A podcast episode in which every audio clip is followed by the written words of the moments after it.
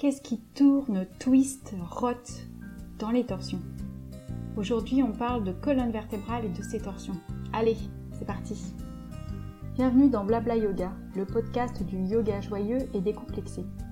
Je suis Sandrine Martin, enseignante et formatrice en yin yoga et en yoga fonctionnel. J'ai créé ce podcast pour partager mes expériences et mes réflexions et pour vous offrir des explorations afin de pratiquer un yoga qui vous ressemble et qui vous fait vibrer. Dans cet épisode, nous allons explorer ensemble le mouvement de torsion dans la colonne vertébrale. Alors commençons par un petit peu d'anatomie. La colonne vertébrale est constituée de 33 vertèbres. Je vous donne le détail. Il y a 7 vertèbres cervicales, 12 vertèbres thoraciques, les vertèbres thoraciques sont articulées avec les côtes et donc la cage thoracique, les 5 vertèbres lombaires, Cinq vertèbres sacrées fusionnées et les quatre dernières sont coxygènes et elles aussi sont fusionnées. C'est-à-dire que les cinq vertèbres sacrées et les quatre vertèbres coxygènes, comme elles sont fusionnées, elles n'ont pas de mobilité. Elles sont soudées et il ne va pas y avoir de mobilité comme il peut y avoir sur les autres vertèbres de la colonne vertébrale avec les différents segments que sont les cervicales, les thoraciques et les lombaires. La colonne vertébrale articulée, donc celle qui peut être mobilisée, possède trois types de mouvements. Et vous les connaissez déjà parce que ce sont des mouvements que vous manipulez en permanence. Alors même si les noms euh, ne sont pas très clairs pour vous, on va regarder ça ensemble. Mais sinon, ça fait vraiment partie de ce que l'on entend dans la pratique du yoga quand on prend un cours ou ce sont des mots que l'on utilise très souvent quand on donne un cours.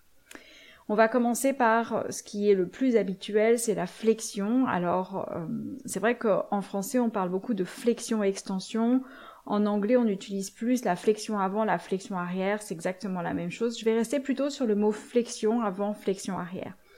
La flexion avant ici, c'est quand on va enrouler la colonne vertébrale vers l'avant ou encore, si vous préférez, c'est quand on rapproche le menton du pubis ou le pubis du menton.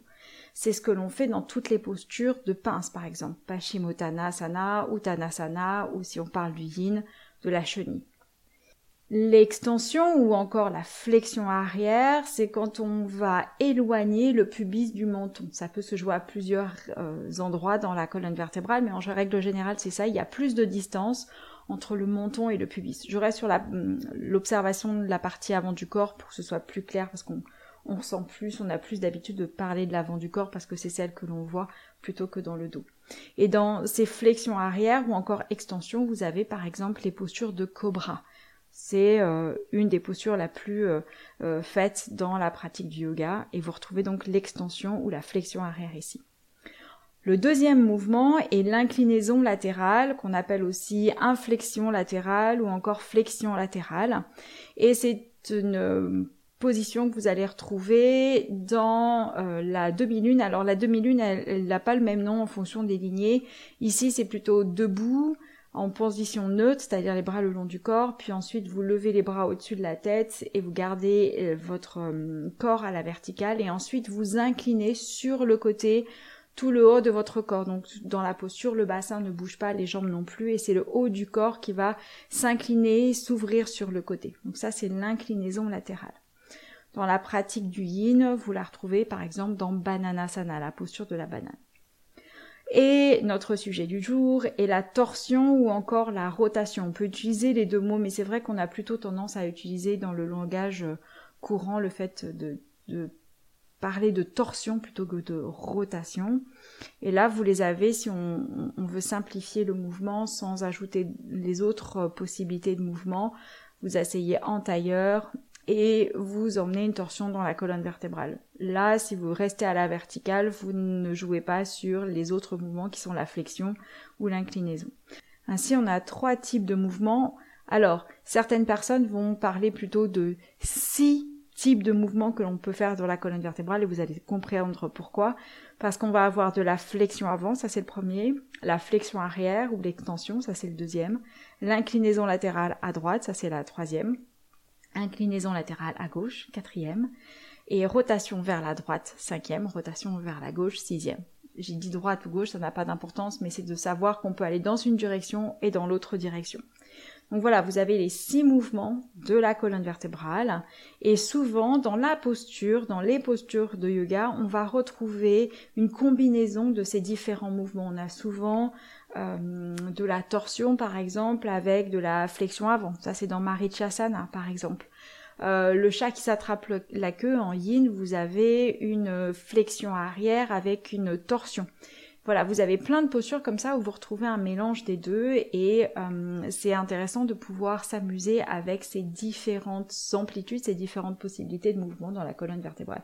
Et c'est ce qui fait d'ailleurs la richesse de la pratique et c'est aussi pour ça que euh, l'on aime bien euh, mobiliser sa colonne vertébrale dans toutes les directions pour se sentir bien dans son corps, mobile, vivant, et après, quand on sort de la pratique, on a l'impression qu'on est en mesure de faire beaucoup de choses, parce qu'on a réveillé les différentes possibilités de la colonne vertébrale et des muscles, bien sûr, qui sont autour, et des différents tissus que constitue le corps.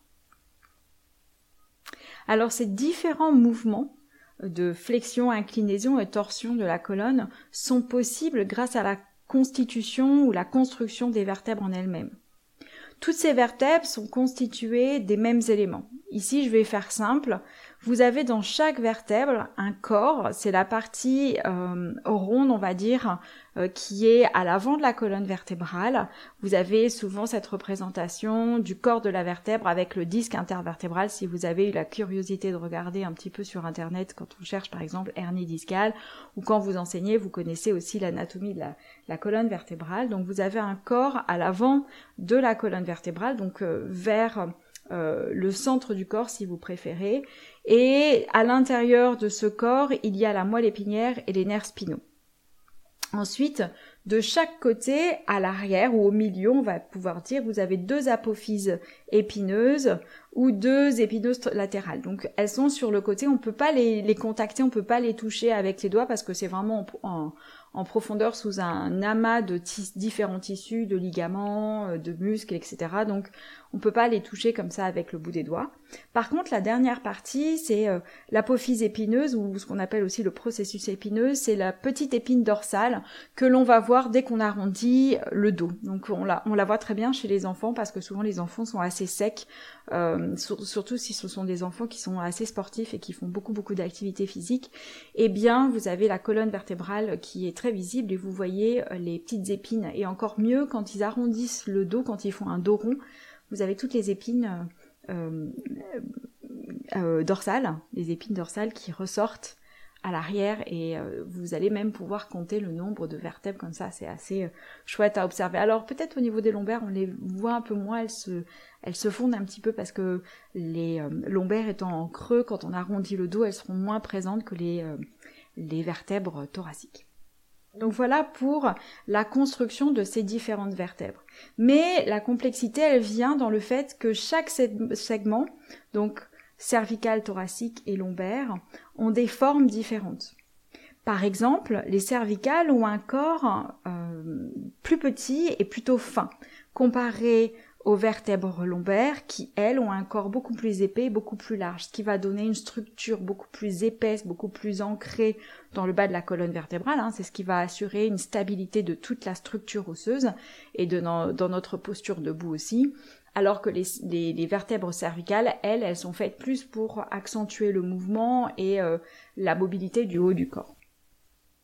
Ainsi, ces structures qui sont différentes, étage par étage, vont favoriser le mouvement et la mobilité euh, des articulations. Alors, je fais une petite précision aussi, c'est que les vertèbres thoraciques sont articulées avec les côtes.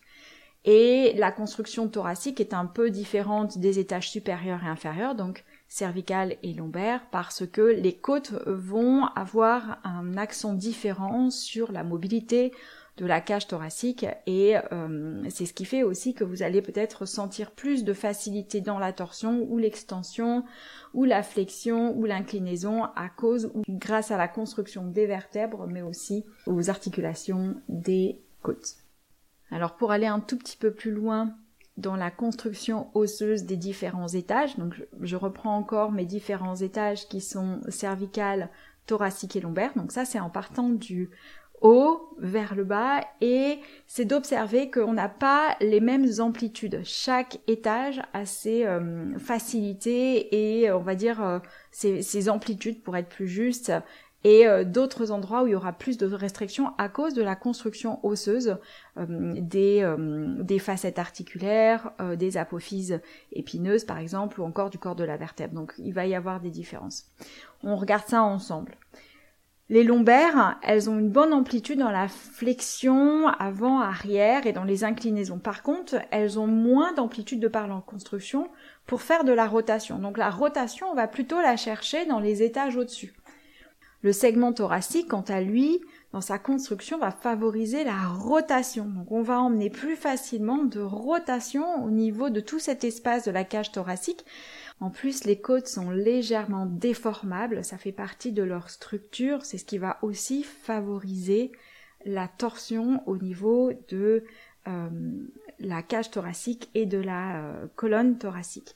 Par contre, elles vont bouger beaucoup moins en flexion avant-arrière ou même en inclinaison. Vous allez peut-être vous sentir beaucoup plus euh, coincé. Par exemple, quand vous faites une inclinaison latérale, vous pouvez avoir les côtes qui vont reposer ou se rapprocher les unes des autres et vous allez peut-être sentir beaucoup plus de tension ici ou beaucoup plus de euh, manque de mobilité parce que tout simplement vos côtes se sont rapprochées et on ne peut pas aller plus loin si ce n'est enlever un morceau de côte que l'on n'arrive pas à faire bien sûr comme ça facilement en disant bah tiens ma côte elle me dérange je vais l'enlever. Ça c'est pas possible.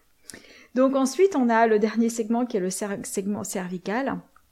Et l'amplitude ici, elle est un petit peu différente entre le haut et le bas de euh, la colonne cervicale. Vous avez celle qui est au milieu, la vertèbre euh, cervicale numéro 4, hein, parce qu'en fait elles sont numérotées de haut en bas. La première, c'est celle qui est sous la tête. La septième, c'est celle qui euh, est juste avant de passer au segment suivant. Donc la quatrième vertèbre cervicale est légèrement construite différemment surtout au niveau de son épine dorsale, et c'est ce qui fait qu'elle va avoir plus de mobilité. C'est comme si on avait l'impression de casser sa nuque en deux parce que c'est un endroit où, chez certaines personnes, ça plie vraiment beaucoup à cet endroit-là, donc on a l'impression d'avoir un angle qui s'installe. Et euh, il y a une petite différence dans les premières vertèbres comparées aux vertèbres basses, et ce qui fait que dans la partie haute, vous avez une grande amplitude dans les trois mouvements. Donc les flexions, les inclinaisons et la torsion. Mais dans la partie basse, vous avez moins de mobilité que la partie haute, notamment dans les inclinaisons latérales. Vous voyez que la colonne vertébrale, dans sa construction, va favoriser certains mouvements, flexion, extension ou encore inclinaison et torsion, ou rendre le mouvement difficile. Et c'est ce qui est euh, important d'observer après dans la pratique, euh, dans les mouvements que l'on va faire au quotidien, c'est où est-ce qu'on se sent libre et où est-ce qu'on se sent limité, de manière à pouvoir respecter les différentes zones. Si à cela on ajoute les variations du squelette d'une personne à une autre, eh bien on va avoir des euh, réponses dans les postures qui vont être différentes parce qu'effectivement, chaque personne va avoir la même euh, construction osseuse que la personne d'à côté, mais les amplitudes varient d'une personne à l'autre. Et vous avez comme ça dans un cours des personnes qui vont avoir des grandes mobilités, qui sont en mesure de faire plein de choses avec leur colonne vertébrale, et de l'autre côté du spectre, des personnes qui vont être vraiment euh, limitées dans leurs possibilités et vont avoir du mal à faire des extensions, des flexions, des inclinaisons, des torsions, etc. Moi, c'est mon cas, je suis plutôt de ce côté-là du spectre. Je fais vraiment très peu de mouvements, ma colonne vertébrale, elle est très limitée dans toutes les directions, mais ça m'empêche absolument pas de pratiquer. Par contre, j'essaye de pas euh, vouloir être une contorsionniste alors que mon corps, il est plutôt euh, euh, bâti comme une personne qui peut pas bouger beaucoup. Donc, c'est comme si on, on, cherchait à plier un chêne à la façon d'un roseau. Le chêne, il va pas plier du tout de la même manière qu'un qu'un roseau, tout simplement. Donc c'est aussi de respecter ça. Alors vous allez me dire peut-être, mais c'est bien sympa tout ça, mais qu'est-ce qu'on va en faire? Comment on va le transposer dans la pratique? Eh bien, on va faire ça ensemble. On va faire quelques petites explorations. C'est vraiment ici pour distinguer les différents mouvements dans la colonne vertébrale. Alors je parle de la colonne vertébrale parce que c'est la partie la plus dense, la plus euh, la plus euh, profonde. mais c'est peut-être pas celle que vous allez euh, ressentir le plus. Vous allez peut-être ressentir plus vos muscles, l'étirement de la peau dans certaines zones parce que votre peau, elle suit le mouvement et elle n'a pas assez d'élasticité pour suivre le mouvement. Donc, on va pas forcément vraiment sentir dans la colonne vertébrale. À vous de voir ce que vous allez percevoir et ressentir. Donc pour l'exploration, je vous demande plutôt d'être assis sur une chaise. Si vous n'avez pas le temps de faire l'exploration parce que vous êtes en train de conduire, de marcher ou vous êtes dans un endroit qui ne le permet pas, l'exploration n'est pas très longue et vous pourrez la reprendre après. Je noterai en bas dans la description dans votre plateforme d'écoute à quel moment vous pouvez retrouver cette exploration. Donc assis sur une chaise, les pieds posés sur le sol.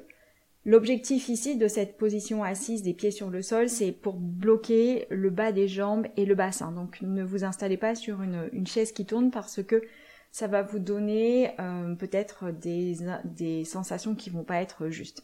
Donc enracinez bien vos pieds sur le sol, quitte à mettre un petit support supplémentaire, une couverture, un coussin, euh, des livres sous les pieds, et votre bassin est bien stable. Ne vous mettez pas non plus à l'arrière de votre chaise, installez-vous plutôt à l'avant pour avoir de la marge. On va commencer avec les cervicales. Donc vous allez essayer d'immobiliser tout votre tronc, donc la cage thoracique et les lombaires. Et vous allez tourner la tête vers la droite, vous regardez jusqu'où vous allez, jusqu'où votre nez s'oriente. Est-ce que si on, prend euh, un angle, euh, le nez vers l'avant, ça va nous donner un angle 0. Et si vous emmenez la tête sur le côté, vous allez passer un angle de 45, un angle de 90 et parfois plus. Donc on revient un petit peu sur nos notions de mathématiques, jusqu'où votre tête va aller.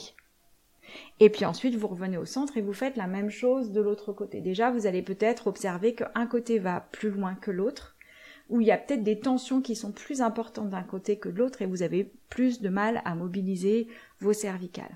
Donc ici, on a une rotation un twist, une torsion uniquement pour les cervicales. Donc quel angle vous avez quand vous partez du centre? Donc c'est degré 0, la tête au milieu, votre nez vers l'avant, degré 0, et vous emmenez vers la droite, vous regardez jusqu'où vous allez, et vous revenez et vous faites la même chose de l'autre côté. Donc ça vous donne déjà une idée de votre amplitude dans les cervicales quand on euh, s'échauffe un petit peu, on va gagner un poil plus de mobilité, mais de toute façon, à un moment donné, nos os, nos ligaments et bien d'autres euh, tissus vont nous empêcher d'aller plus loin, et c'est ok, c'est comme ça que ça fonctionne, heureusement, parce que ça nous permet de nous protéger aussi et de ne pas nous blesser.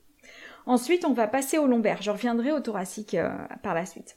Au niveau des lombaires, donc vous gardez bien euh, vos pieds sur le sol, votre bassin sur la chaise, et vous essayez de ne plus mobiliser ni la tête, ni la hum, cage thoracique.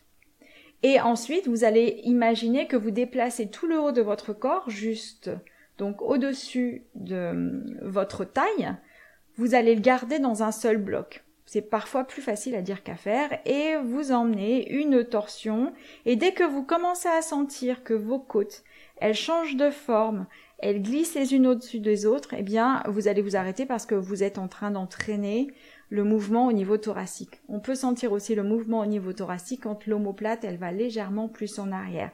L'omoplate droite, si vous allez à droite, l'omoplate gauche, si vous allez à gauche. Donc essayez de garder euh, tout le haut de votre corps en un seul bloc et vous essayez d'emmener délicatement votre torsion au niveau des lombaires. Et vous allez rapidement observer que votre mouvement s'arrête vite, surtout si vous n'entraînez pas les thoraciques. Et vous essayez de faire la même chose de l'autre côté. Alors si on revient sur euh, nos degrés d'amplitude, on peut partir du nombril, le, le, le degré zéro, le nombril regarde vers l'avant et une fois que vous emmenez votre torsion, votre nombril va légèrement se déplacer. Donc c'est une manière d'observer, on pourrait regarder autrement, mais là ça nous permet vraiment d'avoir une, un bon, une bonne idée. Et par exemple chez moi qui ai peu de, de mobilité, mon, mon angle, mon nombril, j'ai l'impression qu'il ouvre d'un angle de 10 degrés, guère plus, peut-être 15 degrés si je veux vraiment chercher mais j'ai du mal à aller plus loin. Tout de suite, ça part dans la cage thoracique. Donc ici, c'était pour la mobilité dans la torsion au niveau des lombaires. Maintenant, au niveau de la cage thoracique, imaginez vous avez une grosse ceinture de catch au niveau du ventre qui vous empêche de bouger le ventre. Donc vous allez mobiliser tout ce qu'il y a au-dessus de la taille ou au-dessous des dernières côtes. Je préfère euh, pensez le haut de la taille plutôt que le bas des côtes parce que pour moi ça, ça me perd un peu plus. Mais voyez si vous avez peut-être une préférence entre les deux.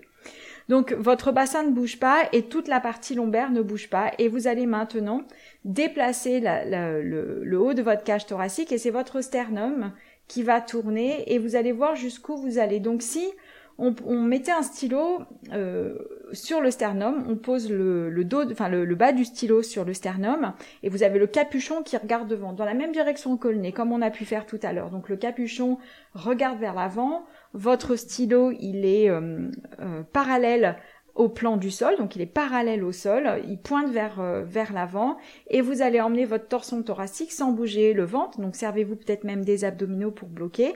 Essayez de garder votre menton au-dessus de votre sternum, et regardez jusqu'où va votre sternum, quel angle il va faire. Chez moi, il arrive presque, presque, presque à 40 degrés, c'est déjà pas mal, mais je vois chez certains de mes élèves que leur torsion au niveau de la cage thoracique, elle va à plus de 70 degrés. Il y a vraiment une grande torsion qui se fait au niveau de la cage thoracique. Et encore une fois, c'est propre à chaque corps. Chaque personne va avoir des amplitudes euh, différentes. Et c'est pas parce que vous avez une amplitude dans un étage de la colonne vertébrale que vous allez avoir le, même degré d'amplitude que la personne à côté. C'est pas parce que vous avez une petite amplitude en haut que vous allez en avoir une grande en bas. Tout est possible. Il y a vraiment, euh, comme on dit, tout est possible dans la nature. Donc, ne vous préoccupez pas de ça. Donc ce qu'on va regarder, vous allez pouvoir essayer à droite et à gauche quel est votre degré d'amplitude dans le haut du corps. Mais souvent ce qui se passe, c'est qu'on a du mal à isoler les différents segments. Euh, encore plus parce que dans la pratique et dans beaucoup de disciplines, on va dire, euh, par exemple, dérouler vertèbre après vertèbre. Mais les vertèbres, elles sont associées, il y a plein de tissus qui maintiennent les vertèbres les unes au-dessus des autres. Et ce qui fait qu'on ne peut pas mobiliser une vertèbre après l'autre. C'est pas comme un, jeu par exemple de briques où on va déplacer une brique, puis une autre brique, puis une autre brique et faire faire par exemple un quart de tour à chaque brique. C'est pas possible dans la colonne vertébrale. Vous allez avoir un segment qui va hum, entraîner l'autre ou encore une vertèbre qui va entraîner l'autre. Donc le mouvement il est plutôt vu sous un ensemble plutôt qu'une vertèbre séparée d'une autre vertèbre. Donc votre mouvement il va être assez euh, euh, souple et fluide dans le sens où vous entraînez tout un bloc de vertèbres dans un mouvement et tout un autre bloc de vertèbres dans un autre mouvement. Donc voilà, pour l'exploration de ce que l'on peut faire pour essayer d'isoler les différents segments quand on n'a pas l'habitude, ben, il faudra revenir plusieurs fois jusqu'à ce que vous puissiez isoler. Alors, ce sont des choses que l'on fait beaucoup dans, euh, dans certaines danses, euh, la danse jazz, la danse orientale, la danse du ventre et d'autres euh, disciplines où on doit bouger la cage thoracique sans bouger les lombaires et bouger la tête sans bouger le reste du corps. C'est pas forcément ce que l'on fait dans la pratique du yoga, mais c'est intéressant d'aller travailler ces isolations-là, de chercher à mobiliser juste la cage thoracique et la colonne euh, thoracique et sans impliquer l'étage du dessus et l'étage du dessous et ça marche après aux autres niveaux. Donc voilà pour l'exploration cervicale, lombaire, thoracique. Et quand vous connaissez vos amplitudes naturelles dans la colonne vertébrale grâce à cette exploration, vous allez être en mesure ensuite de prendre vos différentes postures en respectant vos amplitudes sans aller chercher trop loin. Parce que en cherchant trop loin, eh bien, vous avez des zones du corps qui vont rentrer en résistance et pour protéger, eh bien, peut-être se tendre encore plus, donc vous aurez du mal à relâcher. Euh, vous allez peut-être créer des hernies discales.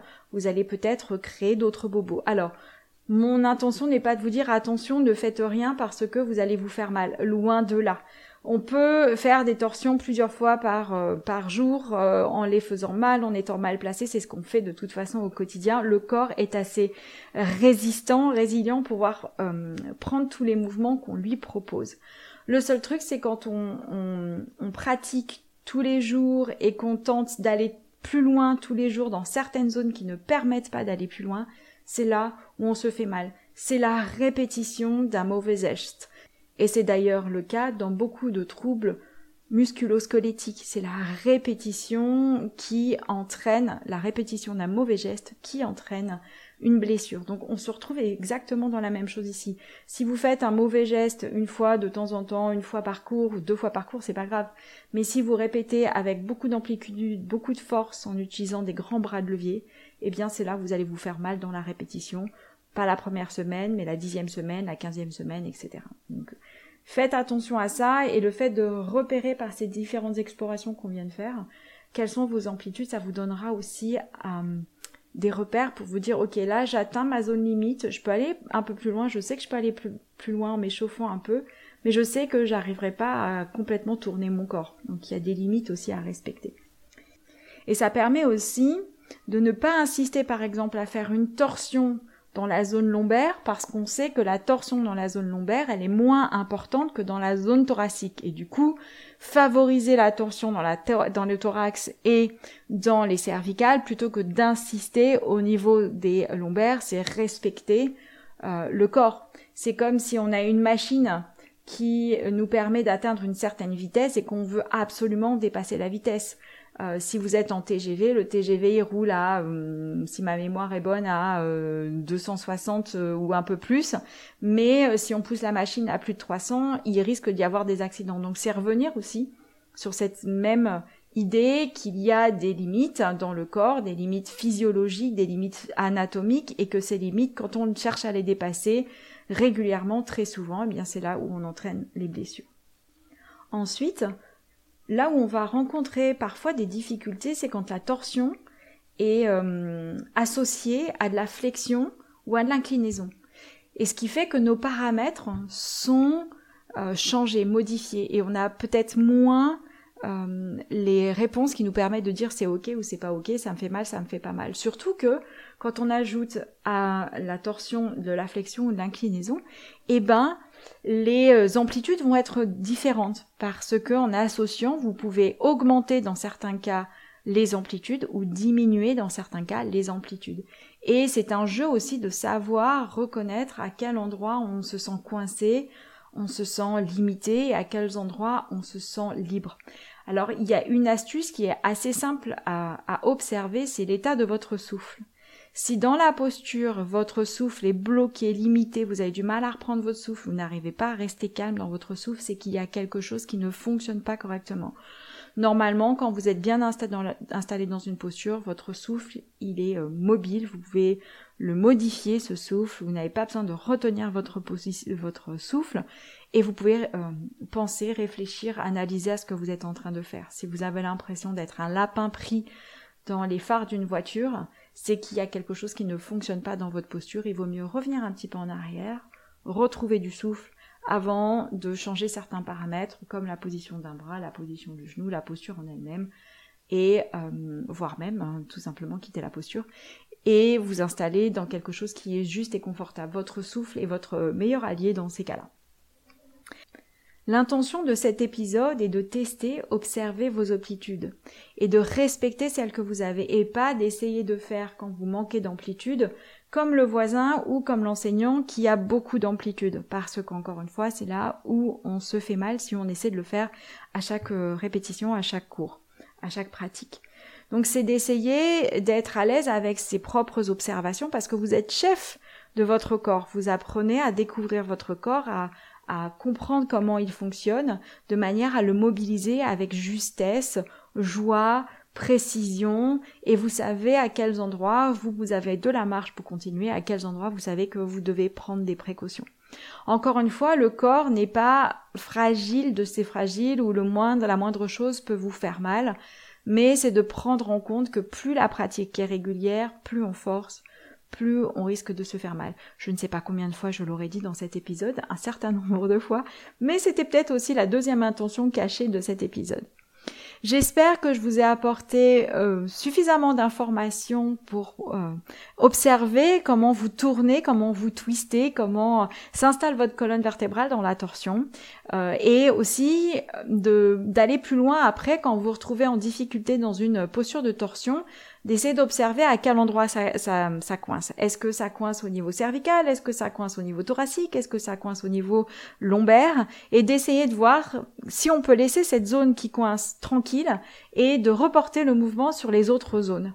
Et peut-être que vous allez trouver une meilleure euh, posture, une meilleure installation, une plus grande liberté dans la respiration. Peut-être que vous allez dire bah non, finalement, je vais sortir de la posture parce que ça ne me convient pas du tout. Et vous serez en mesure d'avoir une posture qui vous est juste, qui vous euh, correspond, dans laquelle vous êtes bien, pas dans laquelle vous vous maltraitez. Donc, Pour finir ici, prenez soin de votre corps parce que c'est le seul véhicule que vous avez début de votre vie jusqu'à la fin de votre vie. Et euh, comme je le dis de temps en temps en plaisantant dans les formations, un de mes objectifs est de ne pas finir avec une prothèse de hanche ou n'importe quelle autre prothèse parce que j'ai poussé mon corps trop loin sans l'écouter. Donc voilà ce que je voulais vous transmettre aujourd'hui sur la connaissance de la torsion. Je vous souhaite plein, plein de belles torsions, de vous amuser avec ça et vous savez à quel endroit, à quel moment vous allez pouvoir jouer encore plus dans les torsions. Eh bien, c'est dans les gestes du quotidien.